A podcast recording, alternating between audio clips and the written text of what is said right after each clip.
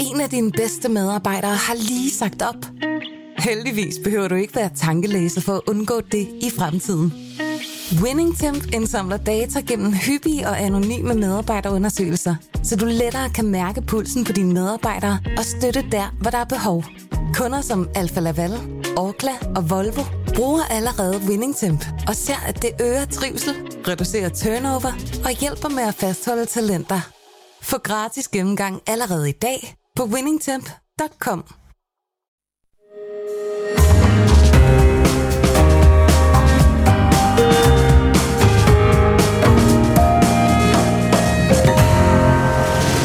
Du lytter til Korto og Steno, en podcast fra Berlingske. Vi befinder os i 25-året for den såkaldte Good Friday Agreement, som blev indgået i den nordirske hovedstad Belfast.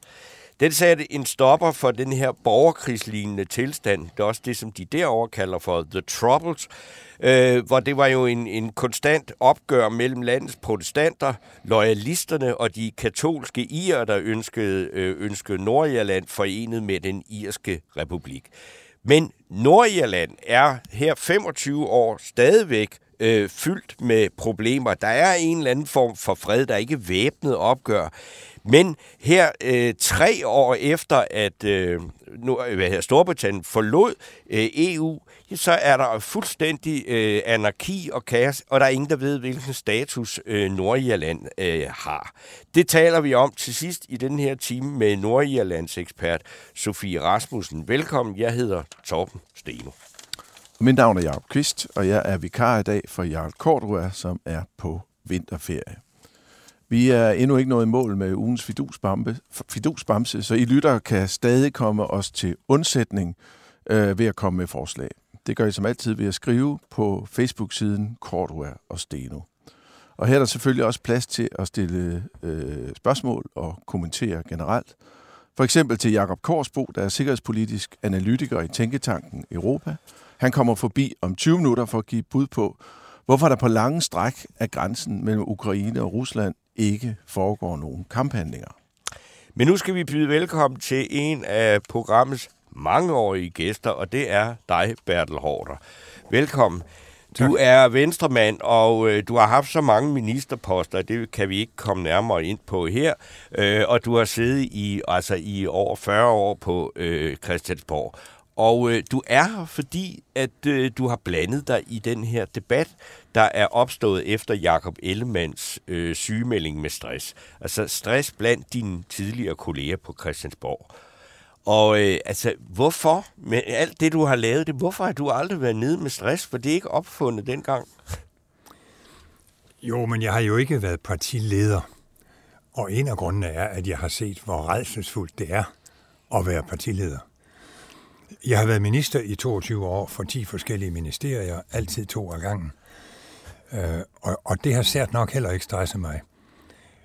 Men jeg tror, det skyldes, at, at jeg altid har været glad for det, jeg havde. Glad for det ministerium, jeg havde. Glad for de medarbejdere, jeg havde.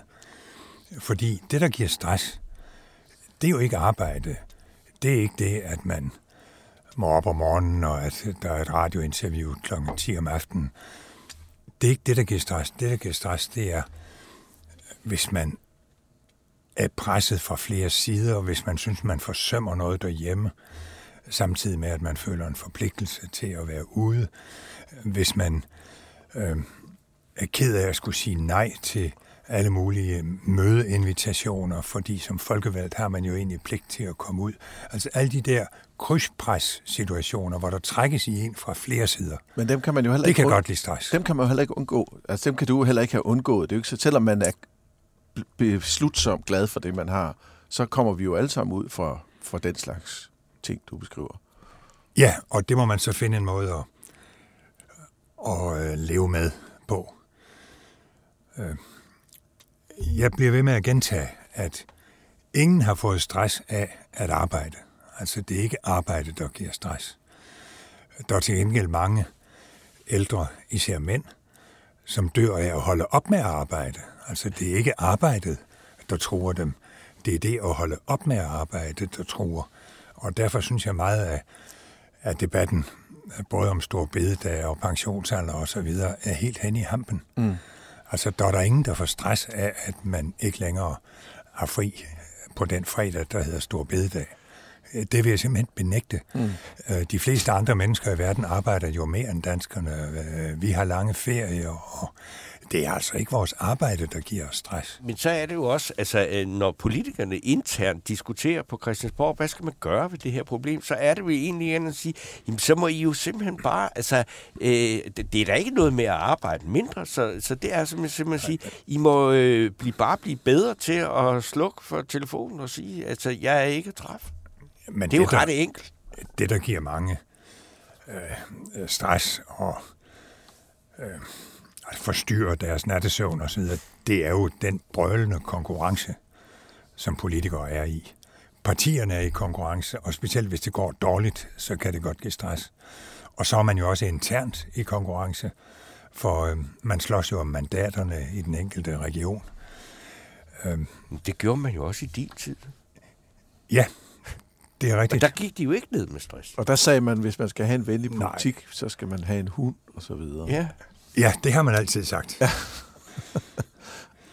Jamen, jeg kan kun sige, at medieudviklingen, og, og jeg siger ikke noget af mediernes skyld, men medieudviklingen, de sociale medier, hvor folk jo sidder på gruppemøder og i Folketinget og kigger ned i deres mobiltelefoner. Ja. Samtidig gør de det uafbrudt, og fordi de vil følge med i alt muligt, og de kan godt lide alle de positive tilkendegivelser, de får. Ja. Og så får de også nogle, nogle negative, og det ærger dem, og det vil de svare på. Altså, der bliver kaldt meget mere på en politiker i dag, end der gjorde tidligere. Altså, tidligere så skulle man jo også ofte som folkevalgt øh, ud og flyve om aftenen til et aftenmøde, kom sent hjem, tog måske toget hjem. Øh, men så kunne man heller ikke lave andet.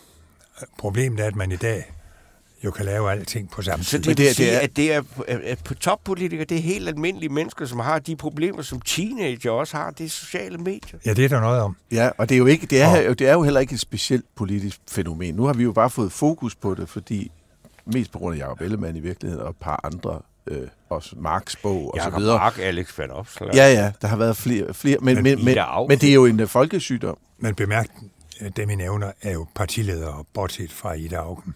Og Jacob Mark. Og Jacob Mark. Ja, han er gruppeformand.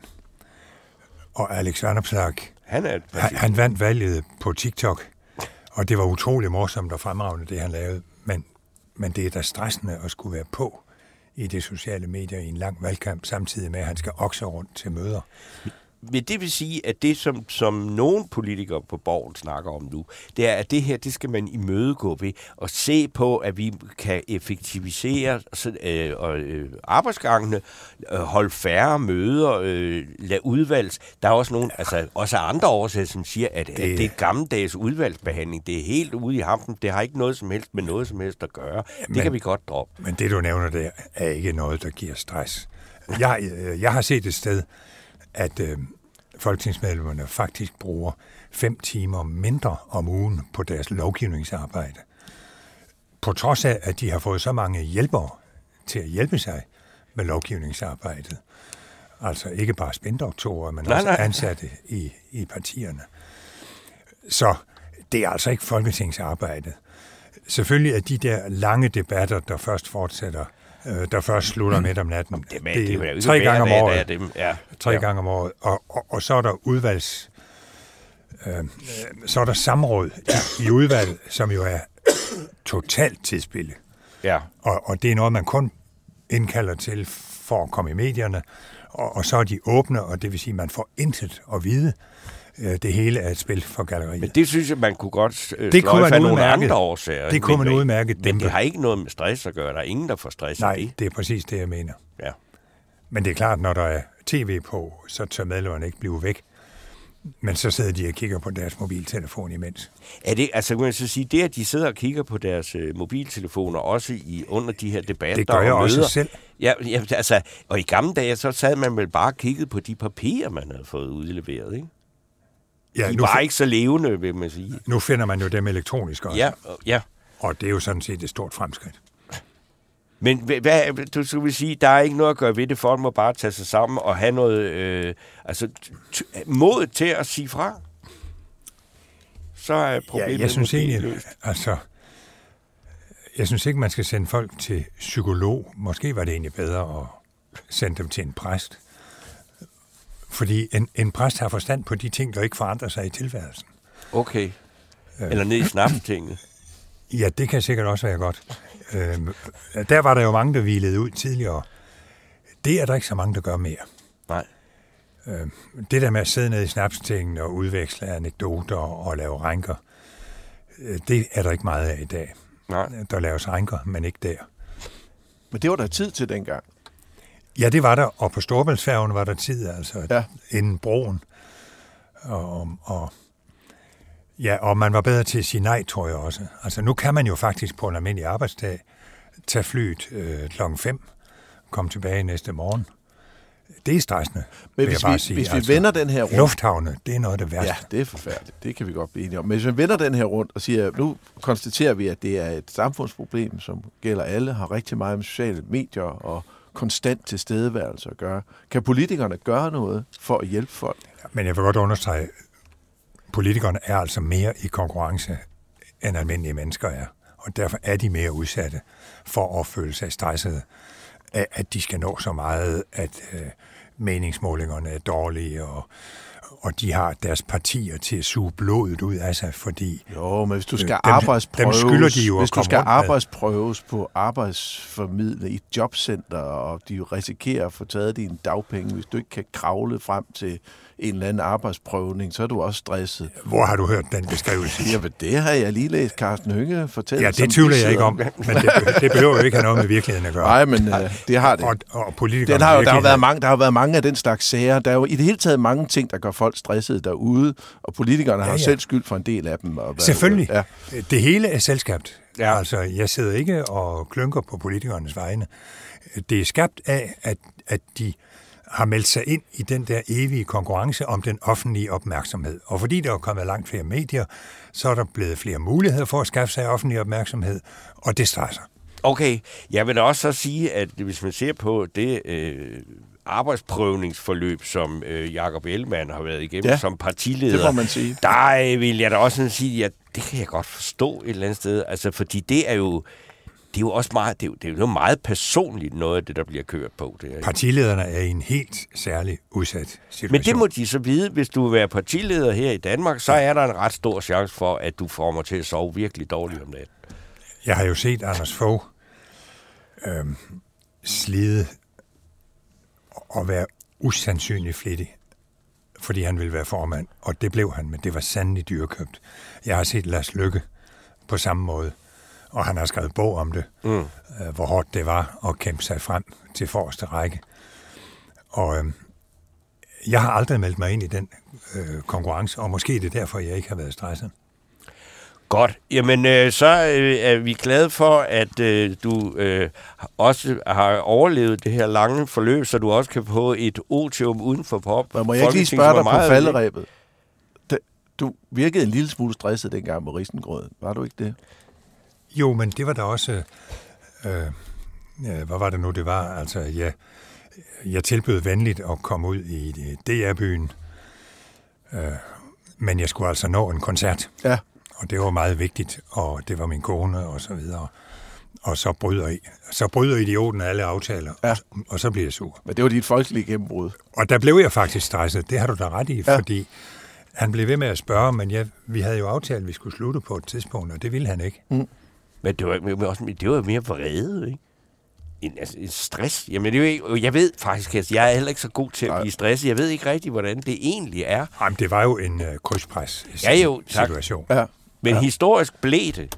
Men tusind tak skal ja. du have, Bertel Hvad blev det? Ja, Historisk. det er et historisk øh, klip, det alle, kan, der har Ja, ja, ja. set det, kan huske det. Nogen vil sige, at det var et gennembrud. Ja, ja. det kan man godt Det var et gennembrud. Det var jo det er også fordi, det, det er en, øh, man altså, viser følelser på det rigtige tid og sted. Så. Jeg glæder mig over, at jeg har været mere på skærmen siden den tid, end han har. han er forsvundet. Ja. Og det har måske en årsag. Nemlig, at han var en dårlig journalist. Okay, Nå, nå. tusind tak skal du have, øh, Bertel Hårder. En af dine bedste medarbejdere har lige sagt op. Heldigvis behøver du ikke være tankelæser for at undgå det i fremtiden. WinningTemp indsamler data gennem hyppige og anonyme medarbejderundersøgelser, så du lettere kan mærke pulsen på dine medarbejdere og støtte der, hvor der er behov. Kunder som Alfa Laval, Orkla og Volvo bruger allerede WinningTemp og ser, at det øger trivsel, reducerer turnover og hjælper med at fastholde talenter. Få gratis gennemgang allerede i dag på winningtemp.com.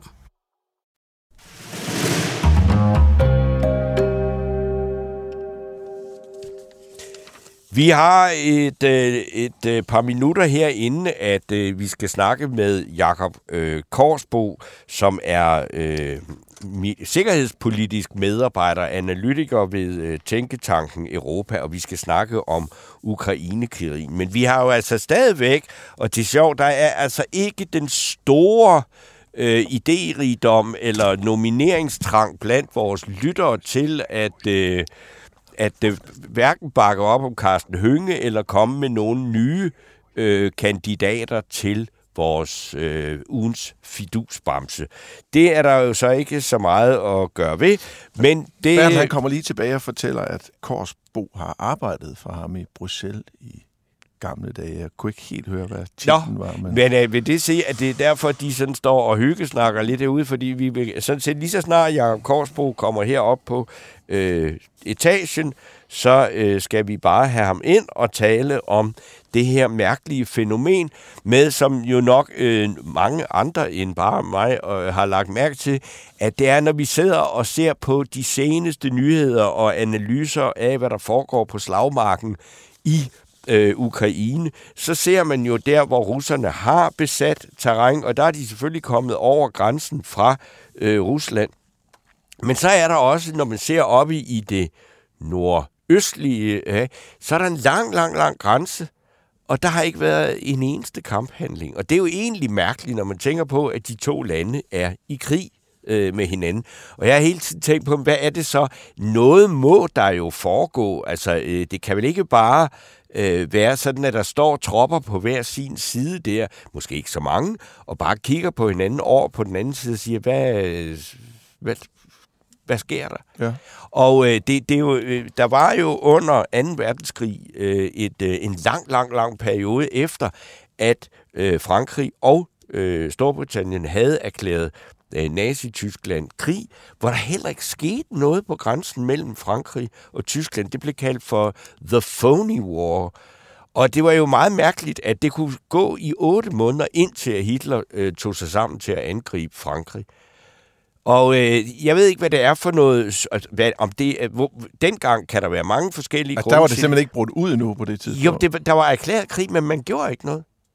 Man stod bare og kiggede på, på hinanden. Fordi det er jo ikke sådan, at de grænser, at der slet ikke er noget, øh, hvad skal vi sige, bevæbnet, uniformeret øh, personale, der står på. Det, tra- det tra- trækker jo tropper og bare pas på grænsen. Ikke?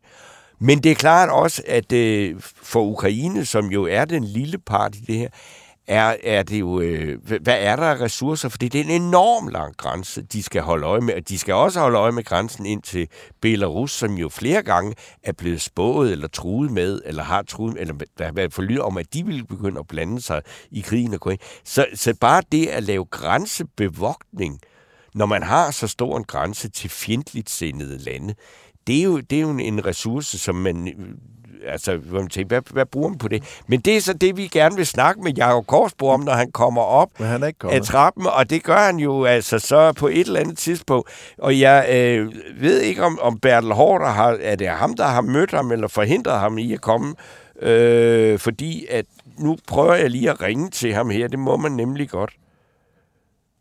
Og der skal se, og der, nu er der, så er der kommet en, nu, øh, en øh, fidusbamse-nominering, og det er Joachim Hodja Nielsen, der, øh, ham der er selvudnævnt øh, albansk konsul i Danmark. Han vil gerne nominere Morten Messerschmidt for at have nærmest Anders Samuelsensk stamina i forhold til nærmest som ene mand i kongeriget at tro på sit eget partis overlevelse, og endda lykkes med det. Mm. Øh, Det, Ja, altså det, øh, det er jo ikke, faktisk ikke helt tosset. Det er ikke altså, helt tosset, fordi at, at, at øh, man må sige, at, at at være dømt så meget ude og have så mange til at hoppe rundt på ens grav. er at være Øh, øh, dømt og blive... Øh, altså, er, der, han var også nede med stress. Det kan jeg godt forstå ja. På et tidspunkt. Ja. Øhm, Så det, det må vi lige vende tilbage til. Men nu er vi så heldige at Ja. have fået Jakob Korsbo i studiet. Øh, og Torben var lige rundt i en, øh, en padling. en længere padling, ja, Okay. hvor han redegjorde for øh, det, vi skal snakke om. Noget af det. som vi har bedt om. Ja, i hvert fald åbningen. Og det, som vi umiddelbart har undret os over, det er helt almindelige, banale spørgsmålstegn, som nogle gange rejser sig. Øh, og det er den her lange grænse mellem Ukraine og Rusland, hvor der til synligheden ikke foregår øh, så meget på. Vi har meget fokus på Bakhmut og alle de steder, hvor, hvor slagene står. Og der har også været meget snak om, hvorfor satser russerne så mange kræfter her, og hvad er deres egentlige bevæggrund i, i det her område, som ikke nødvendigvis er strategisk. Og samtidig med har du så 100 kilometervis af grænse, hvor, hvor hvad sker? Ingenting, eller en lille, en lille skudveksling, eller hvordan? Du kan faktisk sige 1000, 1000 kilometervis. Ja. Fordi øh, øh, den frontlinje, øh, eller det stykke, øh, som ukrainerne føler, de skal forsvare, Belarus, hele grænsen mod Rusland, Donbass og hele vejen ned til øh, Krim, det er 3400 kilometer, så hvis vi hopper ud i bilen nu og kører til Istanbul, så er det nogenlunde det stykke vej, de skal, de skal forsvare. Så når, når de siger, at de har brug for ressourcer, så, så er det ikke løgn. Øh, øh. Men hvorfor gør russerne nu, som de gør? Altså noget har de dog trods alt lært af, i det her år, der er gået. Øh, fordi øh, da de kastede sig ind i Ukraine første gang, så angreb de jo over en 5-6 akser. Øh, helt fra Belarus øh, over mod vest og ned øh, rundt omkring og helt, hele vejen til Krim. Mm. Og øh, det havde de fået få øh, øh, for lidt mandskab til. Øh, og øh, det gik dem jo rigtig, rigtig skidt. Så det er derfor, de nu koncentrerer kræfterne i, øh, i Donbass og forsøger at opnå nogle, øh, nogle sejre der. Men hvis vi nu altså bare lader som om, at vi, vi kommer gående på for eksempel den ukrainske side, et eller andet sted nord for Kharkiv der, så står der så sådan en, en enkelt mand med et gevær og kigger med en kigger over på den russiske side, og så står der en derovre og kigger tilbage, og så sker der ikke noget. Altså, ukrainerne bliver jo nødt til at have militære enheder. Man kan sige, øh, det der jo er i vore dage, det er, at øh, evnen til at varsle, øh, hvis øh, modstanderen bygger op øh, på modsat side af grænsen, den er, den er ret god, øh, mm. og der er øh, øjne op i, øh, Ja, op i skyerne, øh, som, øh, som kan følge med, ikke? Øh, og det er også derfor, man får alle de her indtryk af, at øh, hov, nu tilfører russerne igen styrker til Belarus. Er der må noget, vil de åbne en flanke der igen? Øh, men øh, det er jo også noget, russerne ved, og det er noget, de spiller på. Så, så når de for eksempel i efteråret førte nogle af de her nymobiliserede styrker ind i, øh, på kaserner i, øh, i Belarus, så var det ikke mindst for at, at, at gøre os alle sammen bange og få ukrainerne til at, at flytte, øh, flytte flere enheder derop. Og det gjorde de jo så også, ikke? Altså, så, så på den måde bliver de jo tynde øh, mange steder langs den der lange grænse. Ja, altså, de, de har meget, de skal bevogte, og det er nødvendigt, at de, øh, de hele tiden er, er med, og de prioriterer deres ressourcer. Og øh, når de nu forsvarer sig, nu nævnte du øh, Bakhmut øh, før, ikke? når de nu forsvarer sig, så er det jo ikke noget med, at de kaster alt ind i forsvaret. Dels har de de her 3400 kilometer, øh, som vi taler om, og så har de jo også øh, nogle ambitioner om at lancere deres egen offensiv her i, øh, i foråret. Så det sparer de også ressourcer til. Øh, så, så de kaster ikke alt ind. Og lige nu er de sådan på tilbagetog. Nej, det kan man ikke sige. Det, det tror jeg mest er, er et mediebillede. Men øh, øh, russerne, de kaster rigtig meget ind. Og øh, der bliver dræbt rigtig mange mennesker, og de er under pres, ukrainerne, ingen tvivl om det. Og de laver nogle øh, tilbagetrækninger, øh, hist og pist. Vi ved, hvordan i januar de mistede kontrollen over Soledar, som er en, en ret lille by. Øh, og, øh, og for dem er det jo hele tiden et spørgsmål om at afveje, hvad, hvad, hvad kan vi tilføre fjenden flere tab, end vi selv lider? Og øh, hvis nu Bakhmut er smut he, skudt helt i, til en ruinhob, ikke, så kan det jo godt være en pointe i at, at trække sig tilbage til en bedre forsvarslinje. Altså, Jakob Korsbo, inden øh, du kom her, og vi snakkede sammen, så, så sagde du faktisk et eller andet om, at øh, den ukrainske her, mm. det er måske øh, verdens bedste lige for tiden, hvis man ser på kvaliteten af det, der foregår som væbnet indsats. Ja, eller næstbedste, eller i hvert fald Jamen, i top 3. Øh, øh, og, og, og når man kigger på øh, hele den her debat om, om våbensystemer, uha, hvor lang tid tager det ukrainerne at lære ditten og datten, så skal man jo bare huske, at øh, det her det er nogen, der er er meget, meget motiveret. De kæmper for øh, deres nations øh, overlevelse, og, øh, og derfor så kan de altså optage sådan nogle ting her en hel del hurtigere. Ikke? Altså, de har en helt anden kamperfaring, end, øh, end øh, hele NATO har. Øh, der er jo ikke nogen af os, der har været i en, øh, en øh, konventionel krig, om jeg så må sige. Der, der, der og det har de i princippet siden 14. Det har de, i princip, det har de reelt siden 14, ikke blot i princippet, og øh, i særdeleshed det, det forgangne år. Øh, og, øh, og derfor har de noget erfaring, som, øh, som jeg tror, vi skal passe på med ikke at, at være, være øh, bagsæde, øh, backseat driver, eller hvad man kalder det på dansk, ikke? Øh, og, og tro, at vi ved bedre nødvendigvis, fordi øh, de har en erfaring, som, øh, som meget... Men de tager vel også imod de råd, de kan bruge, og sorterer de andre fra, må man formode. Ja, det, det tror jeg, men, men, men, men nogle gange i den her debat om, hvilke våbensystemer og sådan noget, der, der sidder vi tit i Vesten og er, er kloge, og det vil de ikke kunne, og så videre, så videre. Og der vil jeg bare sige, at i løbet af det forgangne år har de øh, bevist, at, øh, at de kan optage tingene og anvende dem øh, effektivt øh, noget hurtigere, end de fleste af os havde troet. Der er også øh, altså nogen, der peger på, at den ukrainske herrchef, jeg vil undlade at forsøge at sige, hvad han hedder. Salushny. Ja, okay. Men, nej, jeg kan ikke tale ukrainsk. Nej, nej, men, men, øh, men at det skulle være en utrolig dygtig mand, altså det er sådan en, som man om, om nogle år vil læse øh, lange bøger om. Altså, øh, at, at, at det er meget, meget dygtige militærfolk. Ja, altså man kan jo bare se deres track record nu her over det seneste år. Øh, den tror jeg afgiver respekt i, øh, i, hele, i hele NATO og i hele den øh, vestlige verden i hvert fald, fordi der, er der, der, der har de da i hvert fald gjort nogle ting med de øh, øh, kapaciteter, de har til rådighed, som, øh, som ingen havde forudset. Men nu kommer russerne så med hvor mange 150.000, 200.000? Der, så er der et tal over 300.000 også, øh, og det korte af det lange er, det tror jeg ikke, der er nogen, der ved. Jeg vil dog sige, at øh, hvis de havde samlet øh, så mange som 300.000 øh, i baglandet til, til frontlinjen øh, i Donbass, øh, så, så tror jeg, vi vil høre mere om det. Det er jo også øh, det er farligt for russerne at gøre det, hvis øh, de har jo den her 100 km regel efter at ukrainerne fik HIMARS, øh, hvor, hvor, hvor øh, forsyningsdepoter og store troppekoncentrationer skal samles længere end 100 km fra frontlinjen for at undgå at, at blive øh, beskudt med HIMARS. Ikke? Og det er, jo, det er jo så også derfor, man taler om, at ukrainerne skal hurtigst muligt have de her øh, øh, raketsystemer, missilsystemer, der kan række længere end det. Mm. Der er dem, der hedder Atacams, som kan række op til 300-350 km, og så er der den der intermediate, der kan række omkring 150. Og den tror jeg, vi vil se i Ukraine øh, snart. Har Ukraine folk til at imødegå? Har de, har de øh, begynder de at have altså, øh, tømt lærerne for unge mænd, so to speak? Ja, nej, det, det er der ikke noget, der tyder på. Altså, vi skal jo sørge for, at de har, som vi har hørt meget om i de her dage, ammunition nok. Øh, hvis vi ikke øh, gør det, så, så bliver det noget snavs.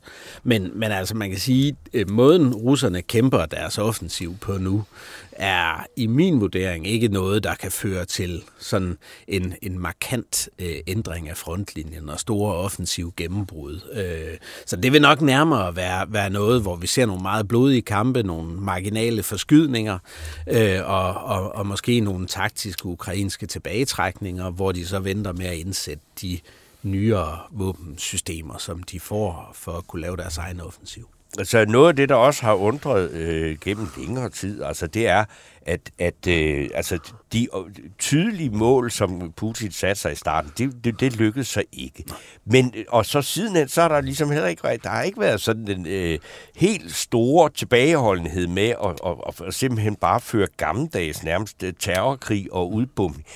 Og nu er der, begynder der at komme øh, rygter om, en, en større luftoffensiv, og det russiske øh, luftforsvar, eller luftvåben, har jo vist sig at være ret ringe, ja. men, men man har jo altså masser af maskiner og alt muligt. Hvorfor har, hvad, er det, der har været for at lave et tæppebombardement af Kiev, hvis det er det? Jamen, det så jeg godt, der var nogen, der spurgte ind til, fordi der var den her Financial Times-artikel med, at nu samler de alle deres øh, ja. flykapaciteter og helikopter nær frontlinjen. Jamen, det er jo det ukrainske luftforsvar som har vist sig øh, gennem hele krigen i det forgangne år at være rigtig, rigtig effektivt. Ja. Og det er derfor, vi sjældent har set øh, russiske fly øh, bevæge sig ind over frontlinjen. Og, øh, og derfor så tror jeg, jeg ikke, altså det er min øh, bedste vurdering, nu er jeg ikke flyspecialist på nogen måde, men, men alligevel, det ser ikke ud til, at russerne vil kunne nedkæmpe det luftforsvar, der er, sådan så de for alvor kan bringe deres, øh, deres øh, flyvåben i, i spil. Altså det vil sige, at de, den kapacitet, de altså har de her gamle TU-22, tror jeg, det her bære, som ligger og larmer løs ude i Østersøen, dem kan man jo godt fylde op med nogle bomber, og så ligesom en gammel 2. verdenskrigsfly, bare gå ind og åbne buen og lade nogle jernbomber falde ned over Kiev. Ja, men du skal jo ind over... Du skal jo ind de vil over, blive skudt ned, inden de når det, så langt. Det, det vil de, og det er derfor, vi ser de her missilangreb, som man kan sige, det vil være en øh, fordel at holde missilerne tilbage, hvis du bare kunne flyve ind over, og så øh, droppe bomberne ned, og, og så få lagt, øh, lagt det øde, ligesom i 2. Øh, verdenskrig. Men det, det kan de ikke. Og, øh, og, og det vil de heller ikke kunne nu. Øh, det, det, det tror jeg ikke, vi vil se. Og de er jo ved at, at gå ned på missiler. Nu var der et angreb i nat, hvor, man, øh, hvor jeg så nogle tal for, hvor mange, øh, hvad kan man sige, af trapper, der var fyret af for at, fordi de mangler missiler. Så for at lokalisere luftforsvaret, at få flere missiler igennem, ja. så fyrer de mange, øh, om jeg så må sige, tomme af. Øh, så, så, så det er noget, de, de forsøger at gøre, men det er alt sammen nogle tegn på, jamen de har mindre kapacitet, de har færre missiler til rådighed. Det vil det, de har virkelig meget af ressourcer, det er mænd og ikke ordentligt udstyr. Ja. Hvordan tror du, den ser ud nu fra, øh, fra deres side? Altså, øh, vi, det er jo en opslidnings krig, og, og, og det fører ingen steder, og det er blodbad i noget mudder, hvor man rykker ja. 50 meter frem og tilbage. Øhm, og, og, og retorikken på vores side har været, at vi skal tvinge dem til ligesom så langt ned, at de bliver forhandlingsparate. Ja. Hvad håber de af os? Altså, hvad kan vi, kan NATO gøre mere, end, end vi gør? Altså, også i forhold til at få stoppet den her krig, som jo meget gerne skulle stoppe på et tidspunkt? Altså, øh, russerne, de håber, at vi opgiver og går hjem. Øh, de håber, de kan trække krigen ud så langt, at øh, vi øh, bliver trætte af det, og vælgerne stemmer øh, alle de politikere ud, som øh, ønsker at støtte Ukraines frihed øh, og, og få nogen til, der bare vil, øh, vil lade dem overtage øh, landet. Altså mm. det, det, det er Putins håb. Og, og man kan sige, hvis der er nogen, der har et, øh, et godt forslag til, øh, hvordan øh, vanvittigt kan blive stoppet, uden at ukrainerne øh, tilfører russerne et, et kæmpestort militær nederlag, jamen, så vil jeg godt lytte til det. Jeg tror bare ikke, jeg tror bare ikke på, at det findes. Ja, det skulle være. Det skulle være, hvis kneserne for alvor satte tommelskruen på og øh, sagde, i 1991 anerkendte vi Ukraines grænser. Det er de internationalt anerkendte grænser, og dem skal Rusland respektere. Og så fandt man måske nogle øh, gangbare løsninger for Donbass og Krim, sådan så øh, det ikke øh, blev den komplette ydmygelse, men det kræver, at kneserne står last og bræst og sætter øh, presset på øh, Putin. Er der noget som helst, der kunne tyde på det? Det tror jeg ikke. Og det er derfor, jeg siger, at der er nok ikke øh, nogen vej udenom, at vi hurtigst muligt skal have endnu flere og endnu flere effektive våben til Ukraine, sådan så at øh, russerne de kan få øh, nederlaget i Donbass og Sydukraine, og så forhåbentlig forhandlinger, og så må vi se med hensyn til Krim, hvad der kan opnås. Det er sådan et lidt våbenteknisk spørgsmål, bare lige her til sidst. Altså, det er Rasmus Kaiser Ø. Nielsen, der spørger dig. Altså, de her, nu har vi hørt så meget om de her Leopard-kampvogne, og altså, nu snakker man om flysene. Hvornår når de, altså, hvornår er de på slagmarken? Hvornår kan de bruges? Jamen altså, de første øh, Leopard-enheder, øh, den første bataljon, der er udrustet med dem, siger, at tyskerne øh, kommer i slutningen af marts. Okay. Det sagde Pistorius øh, så sent som i går. Det er den tyske forsvarsminister, yes, den nye. Præcis. Og så kan man sige, vi ved, de har de er foran med træning på Challenger, så det kommer også her i marts. Det er de britiske. Yes. Ja. Så ved vi, at polakkerne har været i gang med at træne også. Det tror jeg også er her i marts. Det er også på Leopard. Så ved vi, de franske AMX-10, det er annonceret franskmændene i onsdags. Det er de her lette kampvogne. Øh, der har de haft træning, og de er på vej til Ukraine as we speak. Så Ja. Så, så, så vi, vi når det, eller ikke vi, men øh, de når det? Øh, de, øh, ja, de, de når det, og så må vi se, hvor, hvor effektiv en kampkraft de kan samle frem, hvor meget de har behov for at styrke deres forsvar, mens de gør klar til deres egen offensiv. Jeg vil tro, her i dag vil jeg tro, at øh, når vi når frem til slutningen af marts, i løbet af april, så vil ukrainerne begynde at angribe igen. Jakob Korsbro, tusind tak, fordi at øh, du kom her og talte om, ja, endnu en gang den her redselsfulde krig i Ukraine. Selv tak.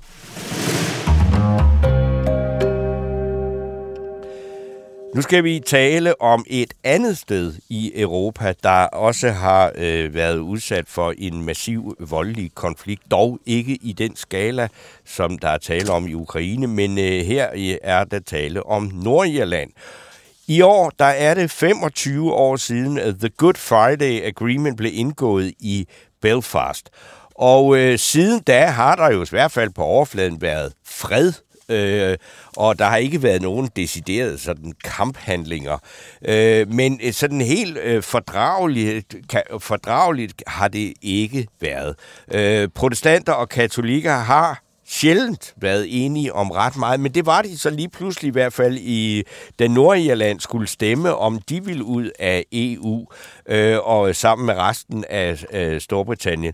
Og øh, der stemte nordirerne, øh, de ville gerne blive, men øh, det var jo så ikke noget ved at gøre ved, fordi de er en del af Storbritannien, så derfor så skal de ud af EU. Men her mere end tre år efter, at Storbritannien har forladt EU, så er der ikke, stadigvæk ikke nogen afklaring på, hvad, hvad Nordirlands status er, og hvad landet øh, simpelthen må gøre med den øh, mærkelige situation af, at de ikke har en formaliseret øh, aftale om, hvordan, øh, ja, hvordan landet forholder sig til, at man har, for eksempel har en grænse til resten af øh, EU i form af grænsen mod syd mod Irland. Og samtidig så har Nordirland heller ikke haft en regering selv i fem år. Så det er et, et ret kaotisk sted øh, i Europa, vi nu skal have øh, Sofie Rasmussen, Nordirlands ekspert, til at gøre os øh, klogere på. For vi har en telefon igennem nu til øh, Sofie. Er, er du der, Sofie Rasmussen? Det kan du tro. Godt. Hej med jer. Lad os starte med, fordi der er jo altså nogle mennesker i resten af øh, Europa og i Danmark, som ikke interesserer sig så indgående for Nordirlands særlige status, at øh, de ikke ved, hvad det egentlig er, der foregår lige nu. Hvilke regler gælder der lige nu i, for Nordirland? Øh, hvad er der? Er der en handelsgrænse ned igennem det irske hav? Eller hvad er det? Hvad er, hvad er status? Jamen, det er der sådan set, fordi Brexit er jo øh, så småt blevet implementeret. Det gjorde man allerede i 21. Øhm, og så har man den her protokol, jo, som jo også faktisk det, man slås om, men egentlig så er den blevet implementeret i den nuværende form. Det vil sige, at man har den her handelsaftale, som gør, at Nordirland for at undgå at skabe en fysisk grænse til EU. EU er jo meget strikse med, når man har sådan en handelsfællesskab af dem udenfor at de vidderligt også er udenfor, fordi de ikke har de samme regler osv. osv. Så man, man må undgå den her grænse gennem Irland, fordi den er en del af fredsaftalen, som alle har skrevet under på, inklusive Storbritannien og EU. Ja. Så det man gør alt for at undgå at skabe den her nye grænse, fysisk grænse. Og så rykkede man grænsen ud i det irske hav mellem Nordirland og resten af Storbritannien. Og der ligger en, hvad kan man sige, den gælder jo for fødevarer, kan man sige, ikke? Øhm, det vil sige alt, hvad der skal fra det, man kalder mainland, hovedlandet, øh, Skotland, Wales, England, over til Nordirland, selv inden for Storbritanniens grænser. Det skal ligesom tjekkes ud i havet af risiko for, at de jo kunne komme videre ind i EU. Så det er der, den er nu. Men det, det er sådan set trygt. Sker det så? Altså, at, at, at varer, der kommer fra, øh, fra, Ja. fra Birmingham eller Ja. Liverpool, det bliver, så, skal der så nærmest sådan en 12-tjek, når det kommer til Belfast. Jamen, det skal der. Der er Man u- skal ude i vandet, ikke også? mange papirer.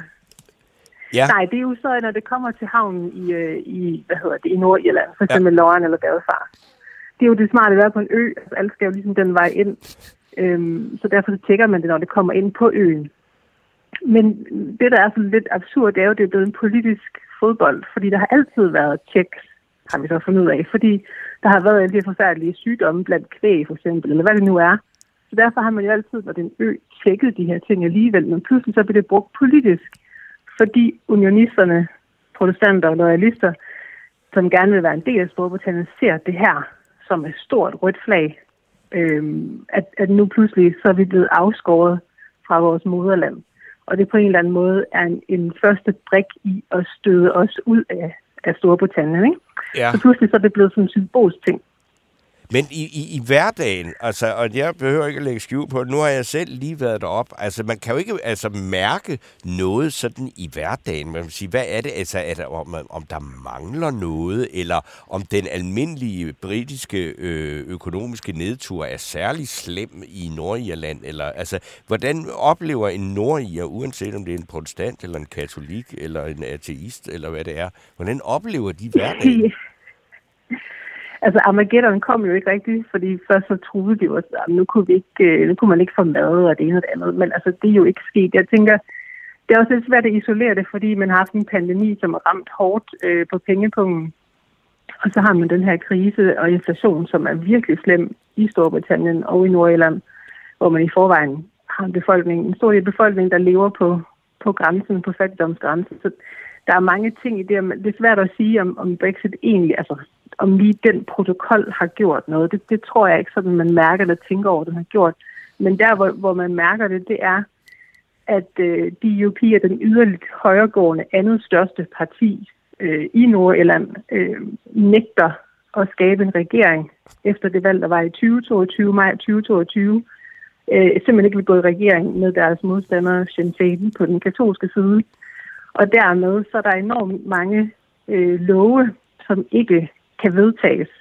Problemet var, at de heller ikke sad sammen før der var afstemning i 2022. Så vi er i femte år, hvor man ikke har nogen love, der kan komme igennem. For eksempel alle de her varme sex, som Storbritannien vil give til folk, tog enormt lang tid at få igennem, fordi man må sende det tilbage til Westminster og igennem den vej. Og lige nu der har vi en lov omkring organdonation. En lille dreng, der hedder Dahi, det er Dahis lov, som de ikke kan vedtage, fordi at DUP nægter at sætte sig sammen med de andre. Så pludselig er den her drengs liv kommet i fare, selvfølgelig kun hans, men alle andres, fordi man ikke kan få vedtaget den her lov. Så på den måde begynder man at kan mærke, reelt sundhedssystemet er i knæ, altså vidderligt i knæ, og man kan ikke gøre noget, fordi at de ikke kan sætte sig sammen, eller nægter at sætte sig sammen. Eller Hvem- DUP undskyld. nægter at sætte sig med de andre, kan man sige. Hvem retter folk så deres vrede imod? Altså, føler man sig svigtet af London, eller... Nej, jeg tror, den største vrede, som, som jeg hørte øh, hele vejen rundt, på nær for de aller yderliggående, den, den bliver rettet mod de UP. Altså, der kan simpelthen ikke forstå, at de kan blive ved, og de ikke vil give sig på nogen måde. Altså, det bliver så absurd. Det er sådan et absurd teater. Øhm, og så kommer der jo mange sådan øh, teorier, og hvorfor gør de nu det, og er det nu bare på grund af den her protokol, er det virkelig det? Altså, der er mange, der, der begynder at tænke, at det er fordi, de virkelig, øh, kan man sige, hader deres modstandere så meget, at de kan ikke forestille sig at være den her regering. Og man er jo tunget ind i sådan en regering med sine gamle fjender øh, fra konfliktens tid. Og pludselig så er DUP ved det sidste valg blev kun det andet største parti. Det vil sige, at deres ærkefjender i sin fane nu sidder med, øh, hvis der kommer en regering, med første ministerposten. Og mange spekulerer i nu, at det simpelthen fordi, de ikke kan være i det, at de har tabt magten til deres ærkefjender, at de gør hvad som helst. Hvad som helst stunt øh, for at undgå det. Men Sofie, altså, der er også noget med, med, med at, at, at det var noget, man diskuterede meget efter, at øh, altså Brexit og afstemning og sådan noget, hvad skulle der nu ske? Altså, så tænkte man, nu er det en, og, altså, en virkelig fin lejlighed til at få en ny folkeafstemning, eller få en folkeafstemning om, at øh, skal Nordirland stemme sig hjem til øh, Irland. Og i mellemtiden, så er der jo gået så, meget, øh, så, meget, så lang tid, at øh, befolkningen har ændret sig sådan, at øh, katolikkerne faktisk er i flertal lige nu. Så altså, jeg tænker, at er der noget som helst, der tyder på, at man kunne komme i den situation, hvor man med en folkeafstemning kunne stemme sig tilbage til den irske republik og helt ind i EU? Det er der en kæmpe bevægelse, der arbejder på dag og nat. Altså det har der været de sidste par år rigtig, rigtig meget. Så pludselig så kan man se, at det her det er en mulighed. At det har skabt en mulighed øhm, for at komme tilbage i EU. Eller det er jo så for at få den forenede republik. Øhm, det er der ingen tvivl om. Men det, det, bølgerne går lidt frem og tilbage. Jeg synes, sidste år var der utrolig mange fine, sådan åbne diskussioner. Fordi det her det er også et emne, altså hvis man talte om det for nogle år siden, så skulle man kigge sig over skulderen af frygt for, at det var en forkert, der hørte det. At der, man måske kunne komme i problemer eller blive slået ned, eller at man nu tænkte, at det med paranoia omkring et forenet Irland, kan man jo også sige de her ting. Og der oplever jeg en kæmpe opblødning, øhm, særligt blandt den her store grå middelmasse. Øhm, særligt af protestanter, som ikke er yderliggående, som føler, at de har tabt deres stemme, og som begynder sådan at gå tilbage til om kan I ikke huske, der var en gang øh, for 200 år siden, da protestanterne var de radikale. Der var det også protestanter, der ville have et forenet Irland, der ville øh, genopleve øh, det galiske sprog, som de jo gjorde. Og så nu begynder, nu begynder mange af de her protestanter at tage sige de her ting offentligt. Og sige, at vi vil faktisk gerne noget andet end den her øh, ekstreme narrativ, der har været hele vejen gennem urolighederne, og også de her 25 år efter freden der er det bare blevet mere og mere ekstremt. Det er stadigvæk dybt polariseret. Men den der, dem i midten, de begynder de alternative, kan man sige. Øh, fordi før kunne man ligesom ikke rigtig være protestant og for eksempel venstreorienteret. Øh, det var også enormt svært. Men nu tør man godt sige de her ting og stille sig frem, og der har været mange sådan kæmpe konferencer, hvor også protestanter har sat sig op på scenen og sagt, at vi kunne egentlig godt se et forenet Irland, øh, hvis vi kan være med i den her diskussion, så det på en måde, vi kan være med i det er enormt interessant. Men så samtidig, så, det, så svinger det hele tiden frem og tilbage, med noget fundet ud af, at faktisk så er der stadigvæk ikke flertal i Nordirland for et forenet Irland. Øh, det synes jeg er ret interessant. Der er stadigvæk mange katolikker, måske i middelklassen, som tøver. Og så er der jo kommet en kæmpe gruppe af udlændinge, ligesom jeg selv har været derovre.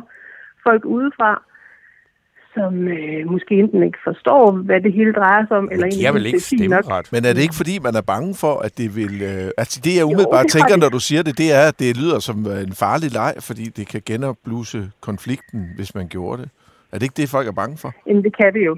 Jo, det er det. Derfor så, så kræver det også, at man taler utrolig meget sammen, og det er også det, der går op for dem, som virkelig gerne vil have den her republik. Vi bliver simpelthen nødt til at tale i utrolig mange år, før det her det bliver relevant øh, fordi vi risikerer, at det, det brænder sammen så. Mm. Øh, og der er jo nogle ryster på den yderliggående protestantiske side, som jo gør det stik modsatte. Altså, vi laver enormt meget lobbyarbejde for ikke at få den her øh, forenet Irland. Så det kan jo godt spidse til. Selvfølgelig kan det det. Ja. Så skal altså øh, en anden ting, det er jo, at hvis, hvis det så skulle ske, så siger du, at der er ikke flertal for i livet, men hvis det var, at man ville stemme sig tilbage til Irland, så er Irland jo sådan set, altså den irske republik jo også en spiller her. Og der har jeg sådan på fornemmelsen, at officielt, mm. så øh, mener man ikke rigtig noget om det lige nu, men sådan på gader og stræder, så tænker man, nej, vi vil sgu ikke engang have dem deroppe mere. Det er det, fordi som en taxichauffør sagde til mig i Dublin, vi skal fandme da ikke have alle de der røvhuller af protestanter ind i vores land. Ja, det er nemlig meget komplekst. øhm, men sjovt nok, så er det også i samme undersøgelse fra sidste efterår, sidste vinter, november tror jeg det var, øh, der viste sig også, at det var lige over 60 procent af dem i republikken, der faktisk gerne ville have et forenet Irland.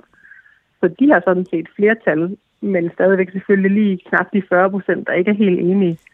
Øhm, og det er ligesom du siger, den taxachauffør, som er meget skeptisk, som ikke vil have arvet alle de her problemer. Altså, hvad skal man så med dem? Også fordi de har jo ligesom formet en stat i 100 år mm. og fundet et eller andet øh, leje, hvor, hvor det hele sådan kører nogenlunde. Og de er egentlig tilfredse nok.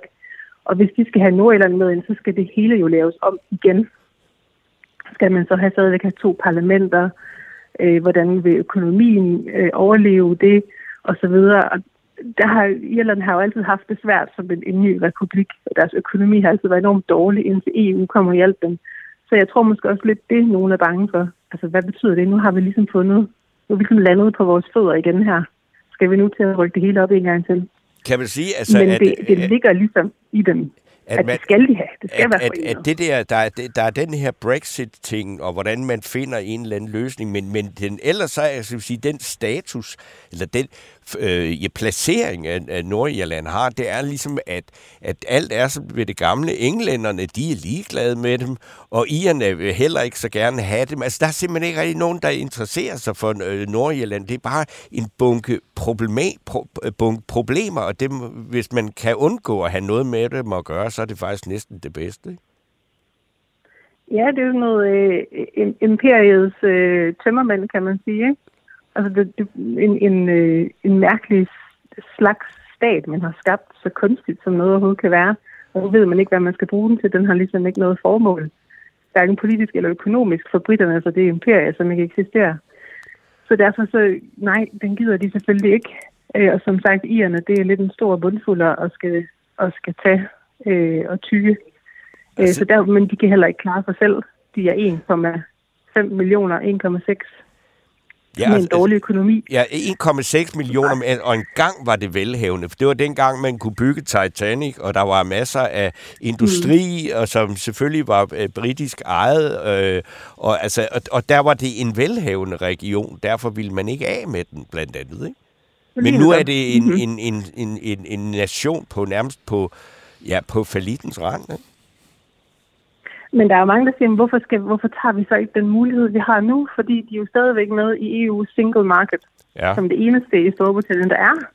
Og det, siger, det skal vi jo udnytte. Altså hele, hele den private sektor skriger jo på, uanset hvad deres baggrund er rent religiøst. Det er jo ligegyldigt i sådan et tilfælde. Vi skal udnytte det her. Kom nu videre. Kom nu videre, DUP. Fordi vi kunne rent faktisk udnytte det her. Amerikanerne vil gerne bruge Nordjylland, fordi så kan de både komme ind i UK og EU samtidig. Altså, det er jo enormt smart, kan man sige på mange måder, hvis man kunne beholde den status og så udnytte den. Men fordi at politik har gået hårdknude, så sker der ingenting. Men de har jo mulighederne. Godt. Så sker der ingenting, så er vi jo i hvert fald øh, orienteret Mm. om øh, det. Altså, Sofie Rasmussen, tusind tak for øh, denne øh, ja, melding om, hvordan øh, tilstanden er i Nordirland. Tak skal du have. Det var slet. Hej. Hej.